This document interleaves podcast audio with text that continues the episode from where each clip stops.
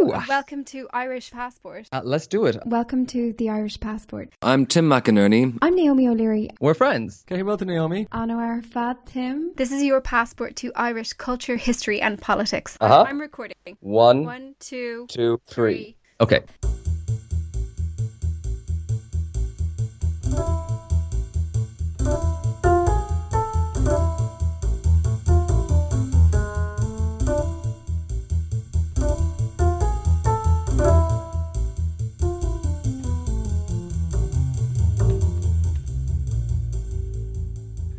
Hello, everyone. We're back. We're back from our summer rest, and we're in for a whole new season of the Irish Passport podcast. Naomi, how are you? Are you feeling rested? Hi, yeah, thanks, Tim. Great to be back, and hi to everybody. Now, we're back actually jumping straight into political season because a whole lot of things are happening uh, at this beginning of September 2023. There have been some really, really breaking developments that we need to talk about, and that concerns, you might have seen on the news today, an extremely controversial bill that relates to Northern Ireland, and that has passed the House of Commons in Westminster. And Naomi, you've been reporting on this a little bit, so uh, I'm going to ask you to fill me in and fill the listeners in on what is this all about. Yeah, absolutely. So we're talking about the so-called Northern Ireland Legacy Bill, which on Wednesday was approved by MPs in the House of Commons, which means it is set to become law. Right. Okay. So now we said I said that this was controversial. How is this controversial? Can we lay out exactly why why this is uh, hitting the headlines right now? Sure. So, just to lay out the context, there are about 3,000 unsolved murders in Northern Ireland dating from the time of the Troubles, the conflict, and a third of them, about, were still under investigation by the police. Many of the people we're talking about are completely innocent civilians who were killed, many of them children. And this means tens of thousands of family members who do not have answers or justice about why their loved ones were killed. Um, and many of them have been fighting for decades to try and find, get the most basic accountability for, you know, just basic things you would expect from a state, things like inquests or police investigations.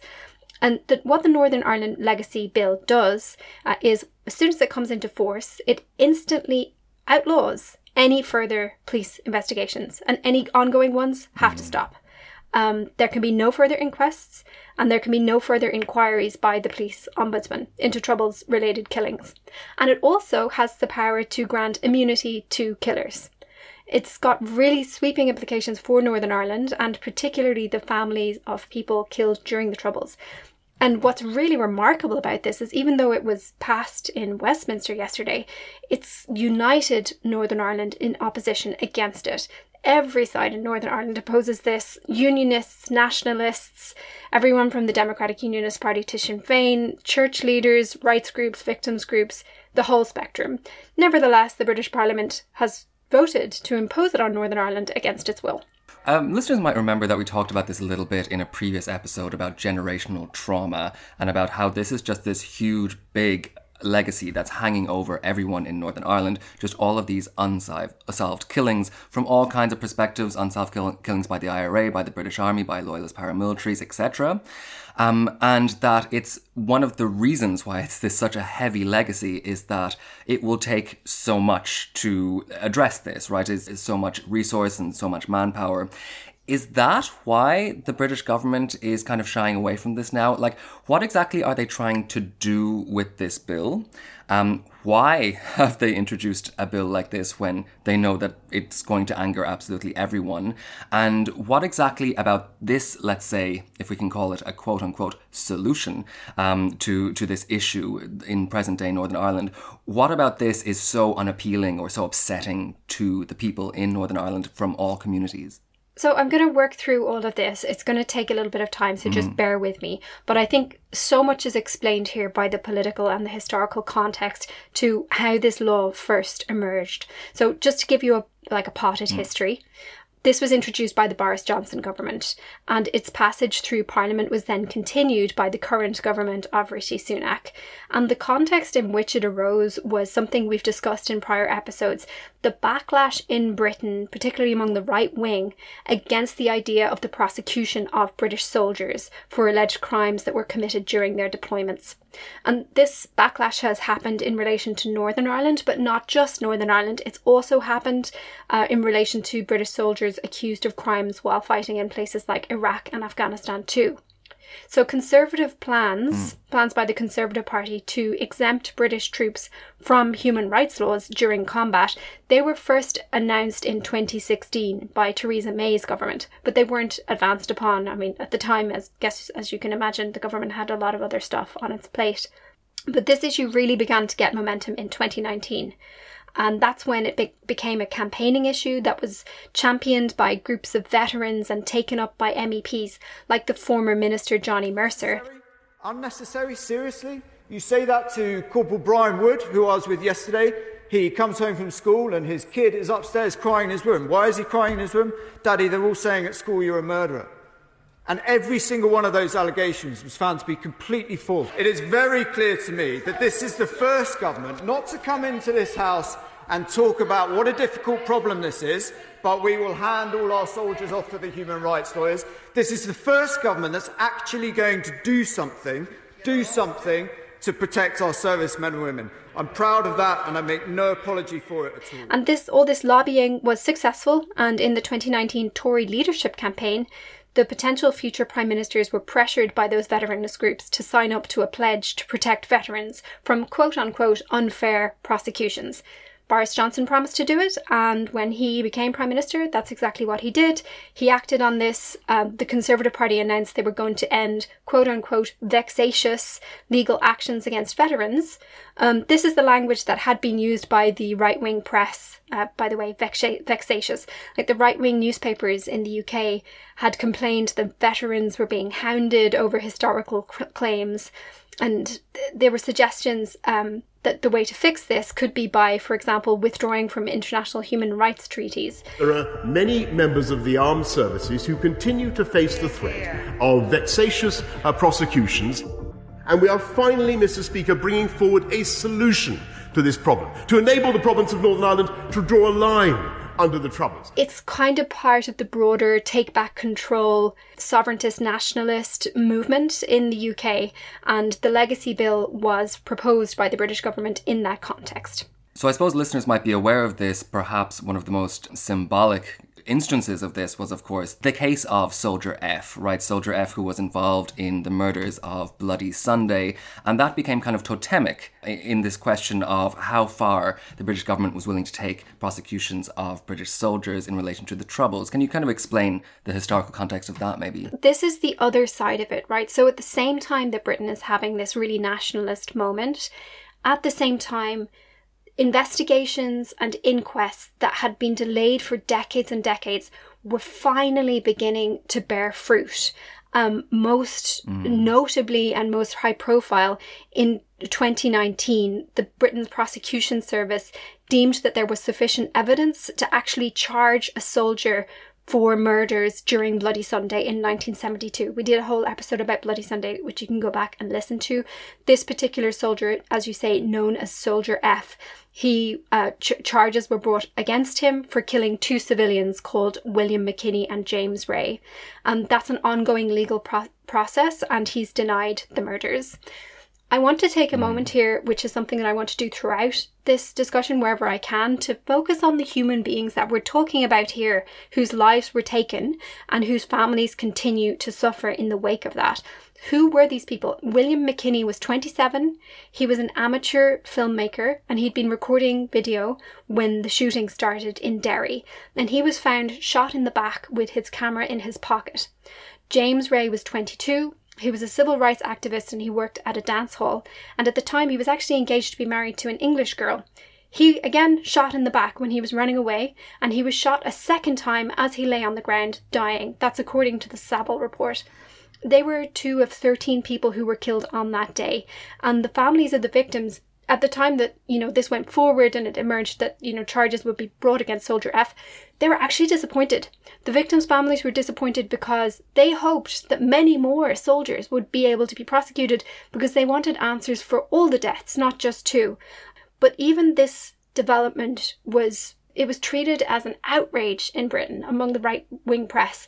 It was mm. it caused absolute anger that a soldier would be facing legal charges over something that they did um, while they were deployed on combat. Another key development, of course, was came after that. It was an inquest into the Ballymurphy massacre that concluded in 2021. Again, this is so, so long delayed.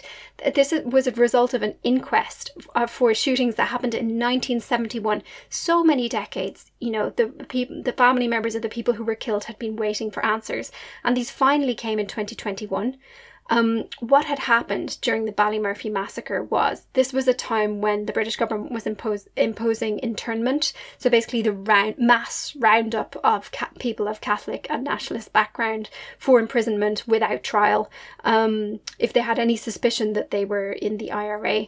And as the British Army was enforcing that and doing those arrests, they also shot a bunch of people over a few days in Belfast.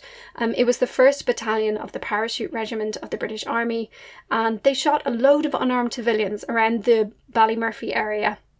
And this inquest into those deaths in May 2021, it declared that 10 people that were shot dead were completely innocent, that they were doing nothing wrong, and that nine of them had been shot by the British Army.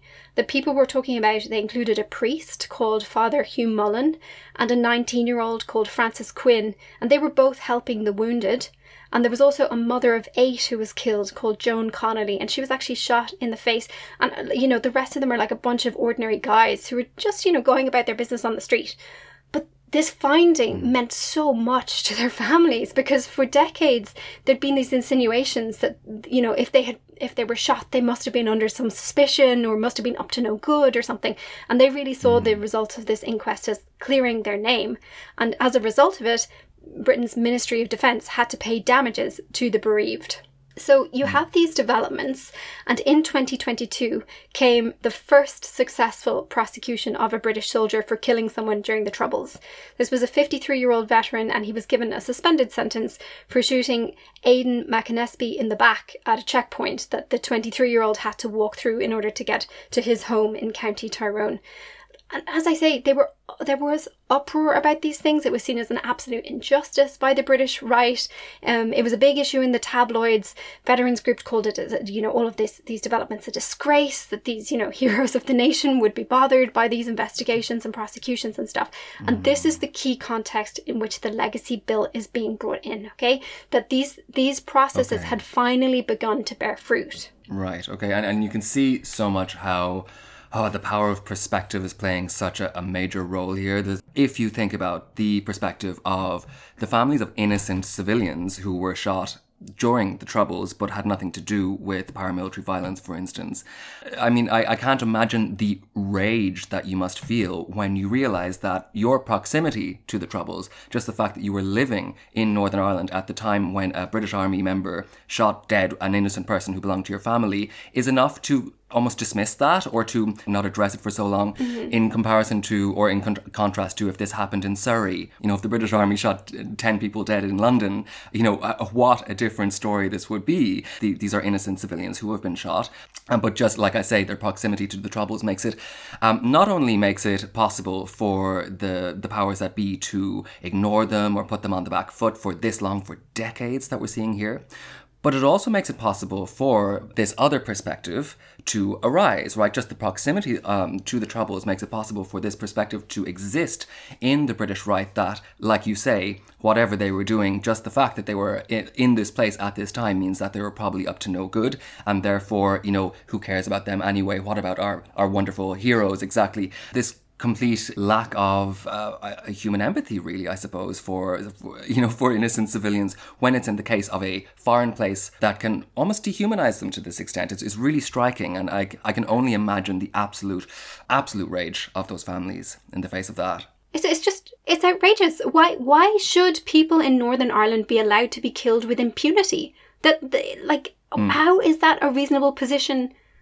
at all. Why should these people who are supposed to be citizens of the United Kingdom, why should they not have the same rights as anyone else to get deaths and murders investigated and to get justice when crimes have been committed? And it's really important to remember, like the the the attempts by victims and their families to seek justice are often denigrated, denigrated along culture war lines. They're seen as, you know, meddlesome human rights lawyers and so on, but also dismissed as being a political agenda, a nationalist agenda, a Catholic agenda, and so on. And that completely does not represent the spectrum of victims that we're talking about. These are people who were killed hmm. by the British Army, yes, sometimes with suspicion hmm. of collusion, yes, that is cr- key and that is crucial. But also, there are people who were killed by the IRA, by various paramilitaries. There's victims of all kinds, and they their groups really reject being characterized as coming from one particular community or another. On that note, actually, let's take a listen to this clip. This is the voice of Kathleen Gillespie, whose husband Patsy was murdered by the IRA in the most horrific circumstances. And here she hits out at the Troubles Legacy Bill on the UK's Sky News, saying that what was done to her husband and others is effectively being condoned. What they had actually done was they chained Patsy to this van, which was loaded with 1,200 pounds of explosives. As, as soon as he drove into the checkpoint, the bomb was detonated by remote control. But they had a couple of minutes where he shouted a warning to the rest of the to the soldiers, and that's how the the ones who got away. That's how they got away. Patsy's case is often described, Kathleen, as the human bomb. That's correct. is the most cruel Yeah. form of murder imaginable. Yeah, I often get asked, uh, you know, if one of the men came to the door and asked for forgiveness, what would you do? I says, well, I would make it very clear there was no forgiveness in me, but if he wanted to come in, I would make him a cup of tea and I'd ask him to answer one question. And the one question that I would ask is, what made you think it was okay to sit down with other men and plan what you did to my husband? Tell me how you can justify that what they did to Patsy has been condoned. And all the other atrocities are being condoned. At the end of the day, they're getting away with what they've done, and they think they're these big men that are trotting about, oh, I murdered so and so, and this and that and the other, and I'm not getting punished. So let me ask whoever's listening to this how would you feel if you were in my position? Would you be all right about it? Uh, let's just look at the law, shall Yes, we? So, yes. can you explain what is in the law? What does what would will would this law? We'll see. We'll see how far it goes. Um, but what what does it propose to do exactly? Yeah, I read through the text of the law to prepare this because I think although I think it's really important to actually look at the text of these things to understand exactly. One um, n- thing that stood out to me immediately, which I hadn't actually realised about it, is it says it does not matter if an event or conduct occurred in Northern Ireland, in another part of the United Kingdom, or elsewhere. So it's talking about murders and killings that happened anywhere, right? So this is a really interesting sort of cross jurisdictional reach. This means that it would apply mm. to deaths in the Republic or in France or in Gibraltar or whoever if they were deemed to be troubles related, which I thought was a really interesting thing that like stood out to me. Um, but just to get down to the practicalities, what does it do? This law sets up something called the Independent Commission for Reconciliation and Information Recovery. That sounds like a nice, right? It's got independent in the title. It's not independent, okay? It's a team of commissioners who would be appointed by the British government, right? The commissioner, the chief commissioner would be appointed by the Secretary of State, also has to resign if asked to do so by the Secretary of State. It's funded by the British government. Um, the criteria for who the senior um, chief commissioner is, is they have to have been a senior judge in the UK justice system. Their job is described as, quote, to carry out reviews of deaths that were caused by conduct forming part of the Troubles, to, re- to, to produce reports, which are called final reports, on the finding of each of the reviews of deaths and other harmful conduct, and to determine whether to grant persons immunity from prosecution for serious or connected troubles related offences, and also to produce a quote unquote historical record of deaths. Okay, so anyone can apply to this commission to ask for immunity from prosecution. And who decides to grant this immunity? The chief commissioner does alongside two people that are appointed by the chief commissioner. Um, uh, it doesn't, immunity doesn't apply to people who are convicted of terrorism offences, which is interesting because, yeah, that kind of excludes one side. Um, and as I say, yeah, it answers to Britain's Secretary of State and receives funding from the British government. Um, the law also says this was another line that kind of stood out to me. The Commission, quote, must not do anything which would risk prejudicing or would prejudice the national security interests of the United Kingdom.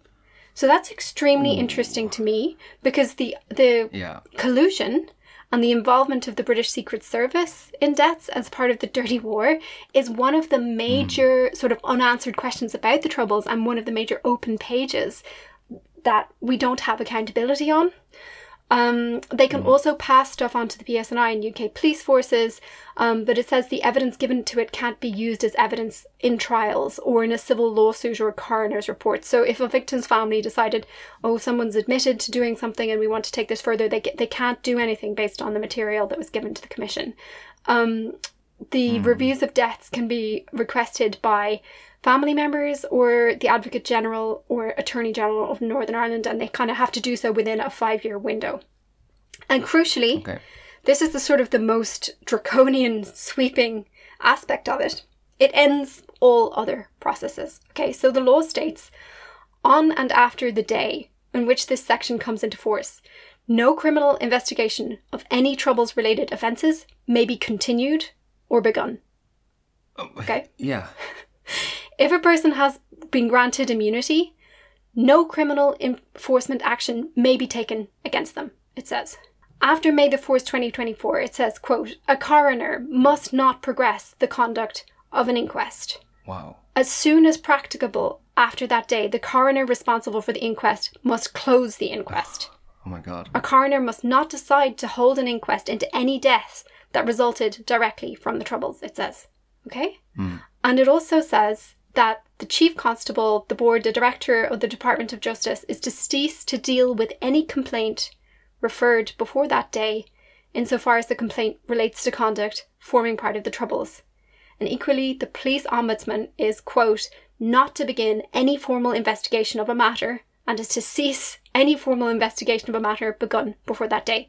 So, all of those process, we are talking about normal institutions of democracy, right? All of those normal institutions Yeah. of democracy are no longer allowed to do any of these things which any citizen of a, of a of a state should expect to be like to be just a normal thing. This all has to cease, and instead we have this new invented commission, which is is set up by the British government, very one sided.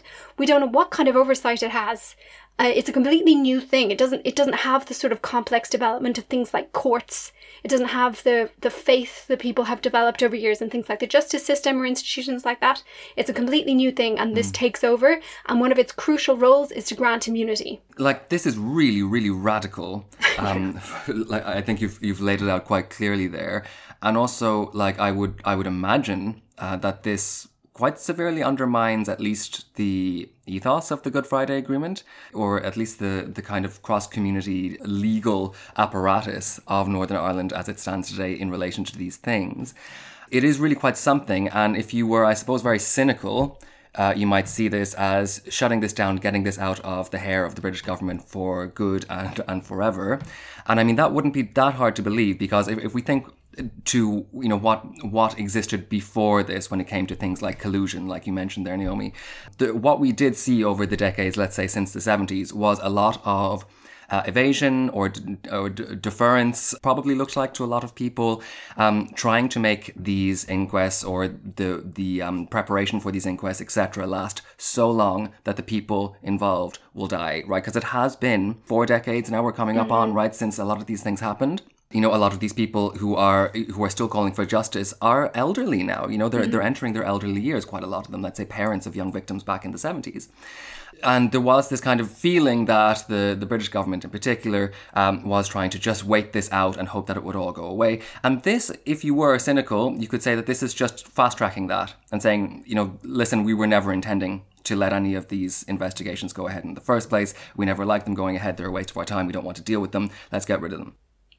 You, don't have to be cynical to believe that, Tim. I, like I'll I'll tell Yeah. you now that that much of that is the view of the Council of Europe, um, which is what I'll tell you about next. Like the the reaction to, Yeah, to yeah. this. I mean, it's it's like it's pretty transparent that the the the motivating factor for this is to prevent prosecutions, and that's clearly in the interest of the British state. I mean, it's it's just not it's not a stretch at all. Yeah, that's that's so interesting, and I, I want to hear more about the Council of Europe. Actually, Mm-hmm. um, it, this being in the interest of the British state then brings us to the fact that it is not in the interest of many supporters of the British state, many unionists, many loyalists in Northern Ireland, Mm-hmm. who are experiencing a lot of that same rage that I talked about. You know, when it came to people who were killed by by the British Army, um, a lot of the relatives might have been killed by the IRA or the INLA or, or you know Mm-hmm. various paramilitary groups.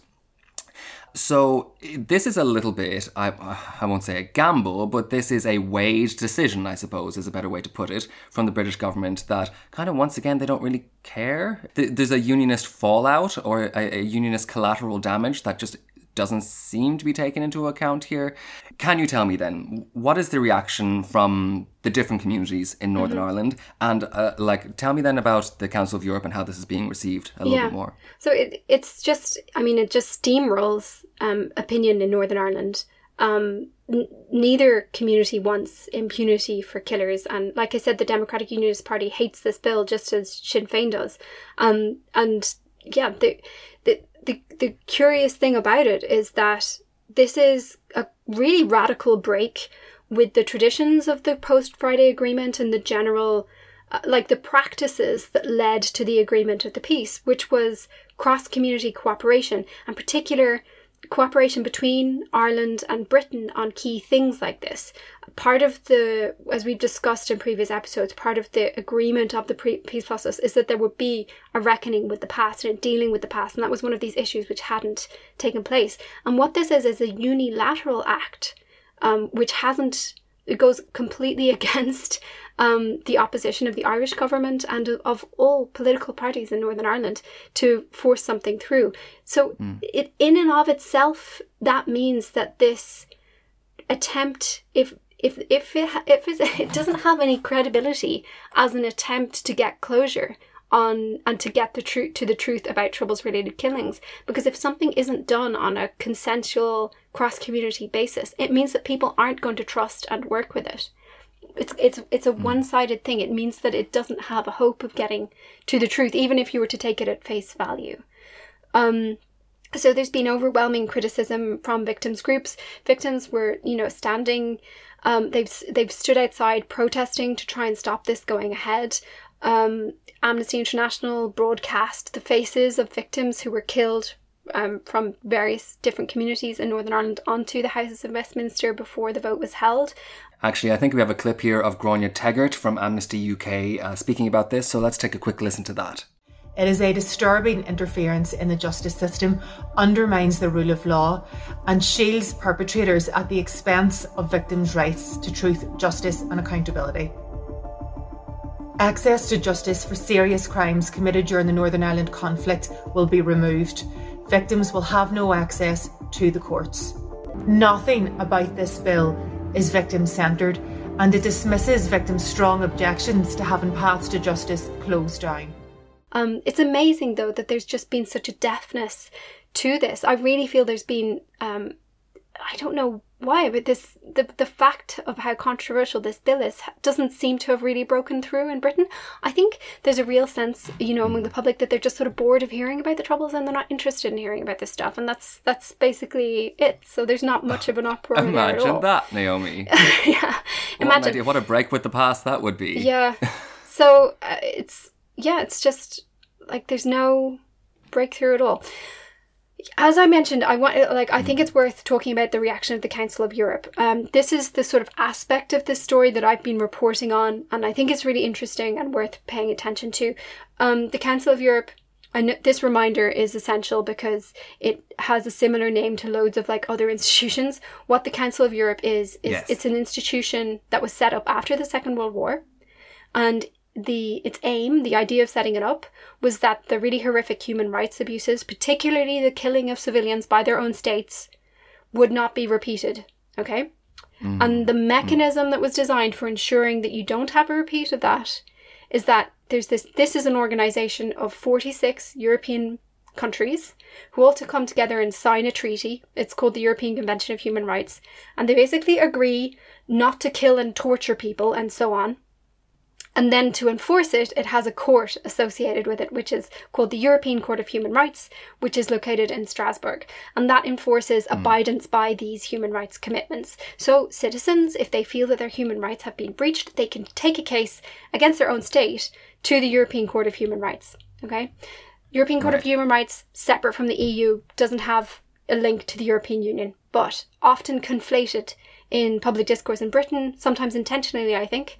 And hardcore hmm. Brexiteers mm. talk about withdrawing from it and refer to Strasbourg and stuff like that.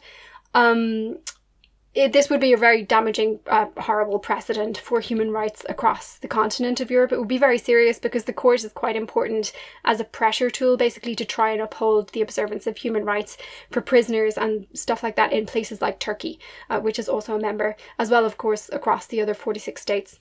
Right, yeah, and as as far as I understand as well, you know, the UK was one of the kind of original signatories or founders of the European Courts of Human Rights, which is interesting because I, I've seen this discussed in British media, and this point is often made: the European Court of Human Rights is separate from the EU. This is not an EU institution, mm-hmm, mm-hmm. Um, and you, you can almost kind of see people on the other side of the panel, let's say, kind of taking that aboard. But then almost the moment that the word European is uttered Comes. again, you can see them kind of regain their confidence. Everything European is bad, you know. And it, it, it has been such, I feel like that one discussion was such a, a transparent illustration of how based on jingoism a lot of Brexit rhetoric is. It's like mm. the, it's just the word European. Once you get to, once the word European is in it, that's enough. You don't really need an argument. Even when mm. the plain argument is you know is saying that this has nothing to do with the EU, that doesn't matter. It's got the word European in it. There, ergo, it's bad. Um, yeah. I mean, I, simplifying it, but uh, like what I'm trying to say is that sentiment ends up underlying the arguments, you know, of people mm-hmm. who are in favour of scrapping it in the UK. Mm-hmm, mm-hmm. Like if you, if you kind of if you boiled them down, if you kept asking them why though, why though, why though, I think it would probably come down to because it's European, and you know, because that's really all they have, the only leg yeah. they have to stand on, and yet it's successful. Like yet, you know, they're they're not doing badly with this at all, considering how absolutely outrageous it is. Um, but can you tell me like ha- ha- what happens then when like a state let's say, has a judgment put against them uh, mm-hmm. in the context of this um, European Court of Human Rights? It basically operates on peer pressure. So the Council of Europe, as I say, 46 member states, they meet and they go, okay, mm. hey, Ireland, you've got a judgment against you for, let's say, court cases taking too long. I think that really is something that was found against Ireland.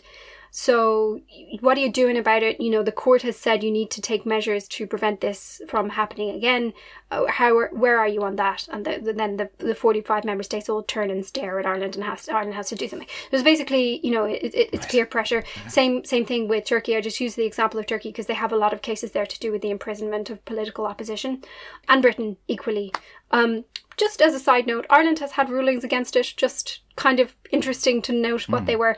They often sort of follow the fault lines of society and like the you know the issues of the day. So for example, in 1979 there was a case taken by a Cork woman and she wanted to separate from her abusive husband, but she couldn't afford a lawyer, so she couldn't get a divorce, okay? And this led to the establishment of a civil legal aid program in Ireland. That's what led to it.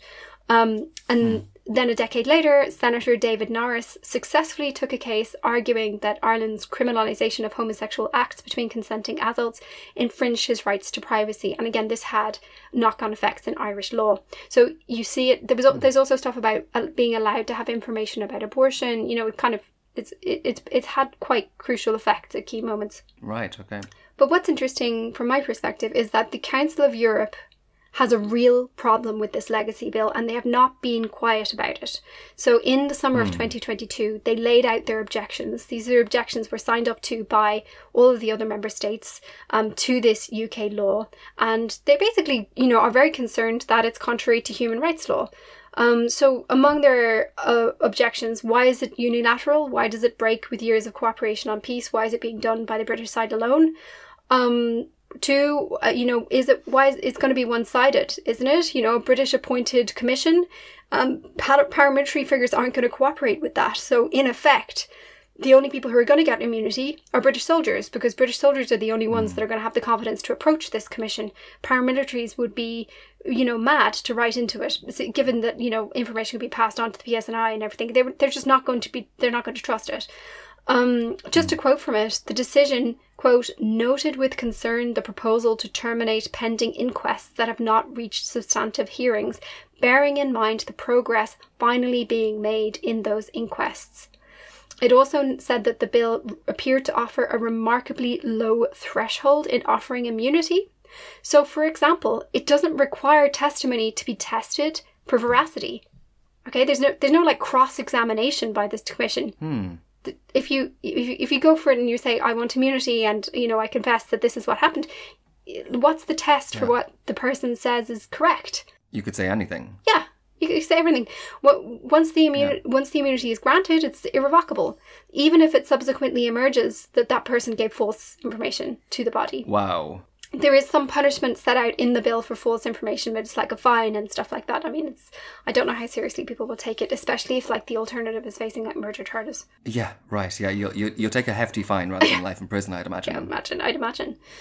Um. So yeah, you know, courts, institutions like courts, are set up to deal with these kind of questions, right? You have perjury, you have cross examination. This is just what you know. Why abandon all of those things? Why abandon things like inquests to suddenly invent this entirely new thing, which is just run by like a judge and, and like a couple of buddies to you know to investigate these. uh, Anyway, so the, finally, it um it noted profound concern with respect to independence, particularly insofar as this process relates to deaths that are alleged to have resulted from the use of force by state agents. Whoa. Okay, so it's it's literally expressing its concerns that this th- that collusion is a factor here and and sort of excuse stopping investigation into collusion is a factor here the, the council of europe has literally said this that's 45 Yeah. european countries have signed up on this um, declaration it also says families and victims groups are worried that the Commission will not carry out effective investigations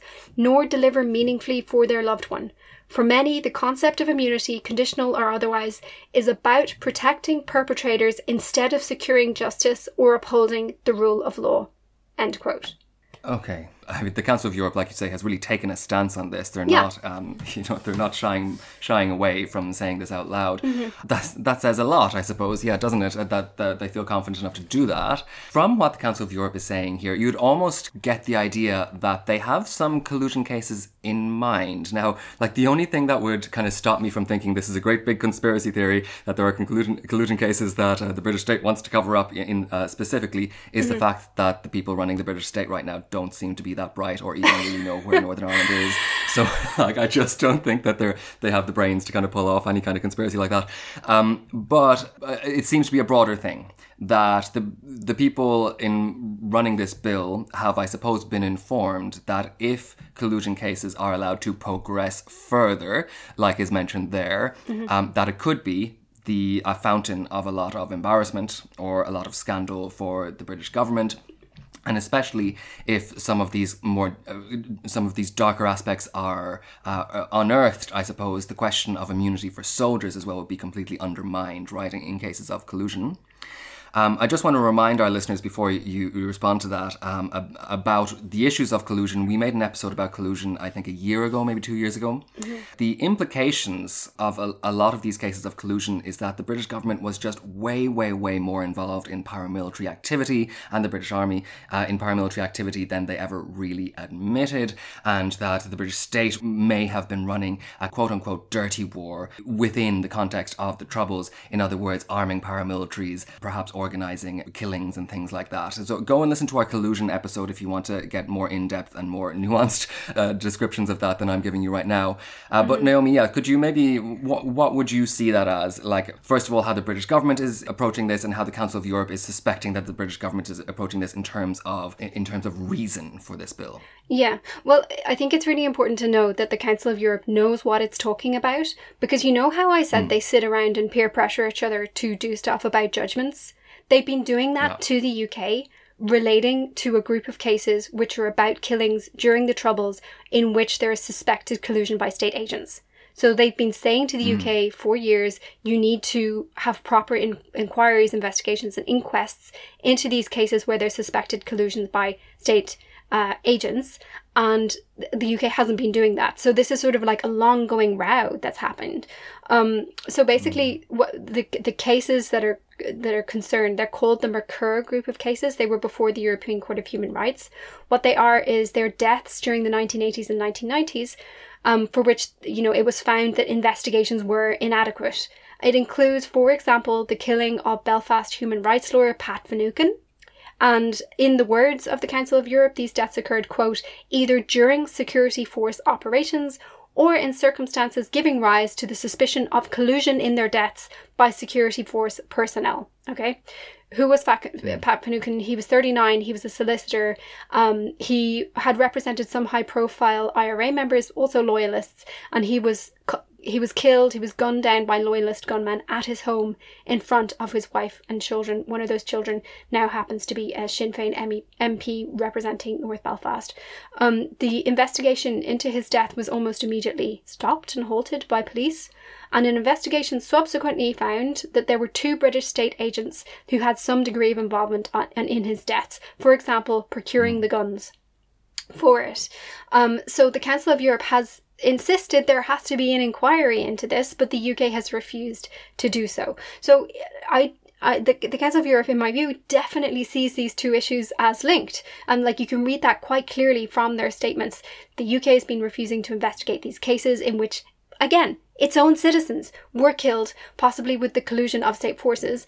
And now that we had some results finally coming out, some results of inquests and, and the beginning of some, some prosecutions and so on, it's acted to stop all further investigations and it set up this one sided commission appointed by the government that has the ability to pardon anyone and everyone. So, you know, I, I think, mm. you know, you were saying, you know, a cynic might see this as a self interested move. I don't think you have to be a cynic to see it as that.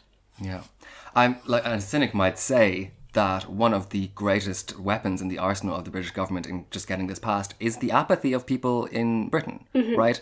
This has been a, a constant uh, of our podcast, right? Just how this has affected so many things that happened, especially in the 20th century in Ireland. Just the fact that, like, people in the island of Britain didn't know or didn't care. Just the very simple issues of people, you know, not, not knowing whether mm-hmm. Northern Ireland is in the UK or not, which, you know, we've, we kind of dipped in and out of during the Brexit negotiations. I mean, there's that level, uh, of course, of ignorance. Then there's the level of ignorance that we saw where, uh, like you mentioned, I remember Rishi Sunak having never been to Northern Ireland before yeah. he went and trying to try to court the DUP. But then there's the level of ignorance that's very political when we think back of the episodes that we did recently, like the killing of Lord Mountbatten, mm. um, that we, we looked at the the policy uh, paper that was delivered in the late 1970s by the British state to try and recruit only soldiers from Northern Ireland, partially because they mm. wouldn't make the headlines when they were killed. They wouldn't make the headlines in Britain because nobody yeah. cared what happened to um, people from Northern Ireland. But when a British soldier was killed in Northern Ireland, it was this all over the red top tabloids. It was this big uh, national scandal in, in Britain. There is this huge power in just how little so many people in Britain care about what happens to Northern Ireland. Frankly. I mean, there's no point kind of sugarcoating that at this stage, is there? Um, and it's a historical thing, and it's you know it's it's driven historical movements throughout yeah. the 20th and 21st century. That is the reason that the IRA started bombing Britain because they wanted to draw attention that just wasn't being given to Northern Ireland to mm. uh, to their political cause.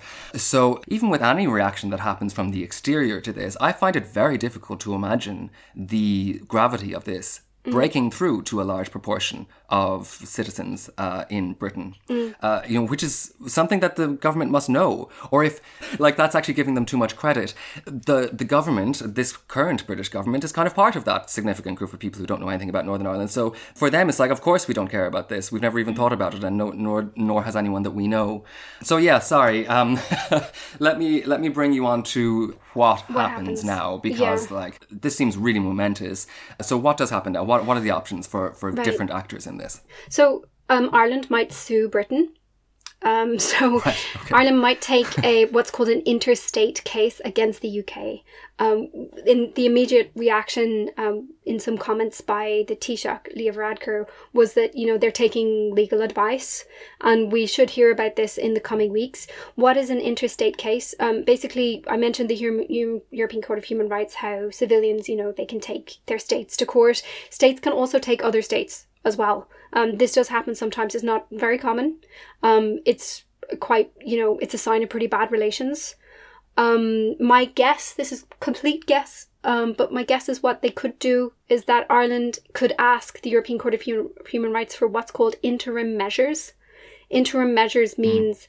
you have to have a really quick decision on something because there's an imminent risk of irreparable harm.